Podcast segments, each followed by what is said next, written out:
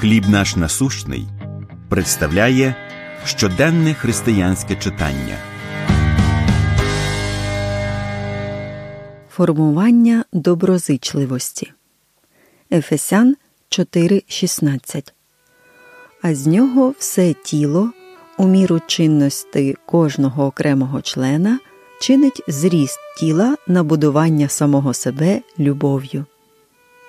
Коли ми думаємо про найкращі бізнес-проєкти, на думку одразу спадають зовсім не такі якості, як доброта та щедрість.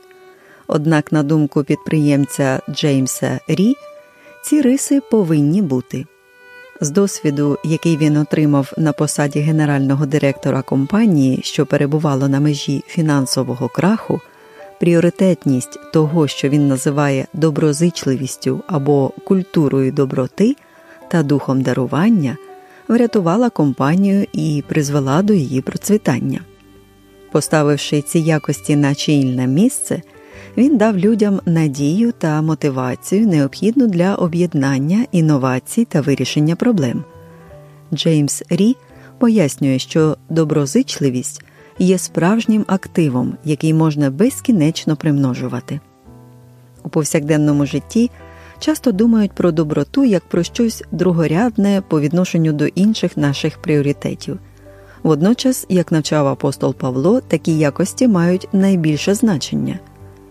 Пишучи новонаверненим, Павло підкреслював, що метою життя віруючих є їхнє перетворення в зрілих членів тіла Христа. Тому цінними є лише ті слова та дії, які цьому сприяють та приносять користь іншим.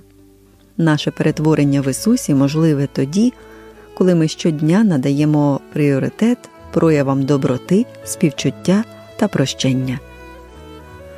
Коли Святий Дух зближує нас з іншими християнами, ми, навчаючись один в одного, поступово зростаємо і стаємо зрілими.